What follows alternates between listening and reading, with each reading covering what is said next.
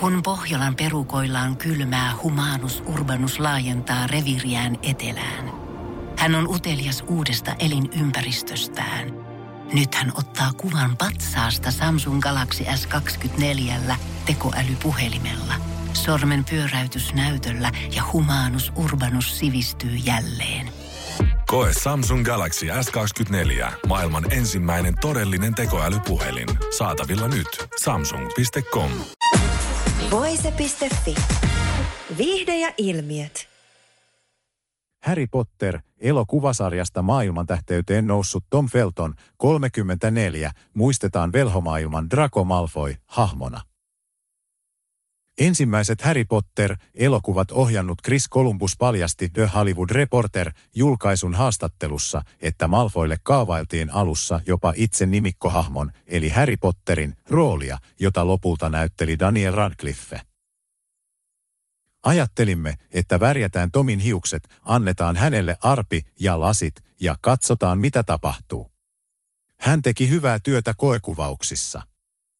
Ongelma kuitenkin oli, että 11-12-vuotiaan pojan hiuksista huomaa, milloin ne on värjätty, Kolumbus kertoi.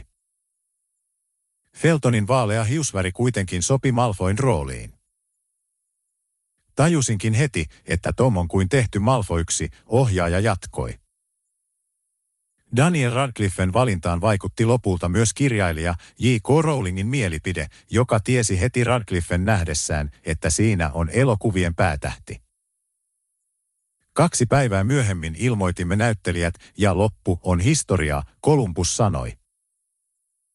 Rowlingin kirjoittama Harry Potter-kirjasarja, josta elokuvatkin on tehty, on yksi maailman myydyimmistä kirjasarjoista. Elokuvat olivat myös valtava menestys ja ne tuottivat maailmanlaajuisesti miljardien eurojen lipputulot. Voise.fi.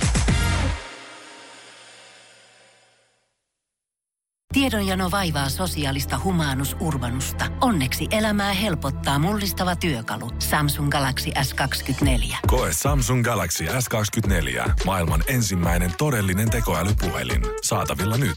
Samsung.com.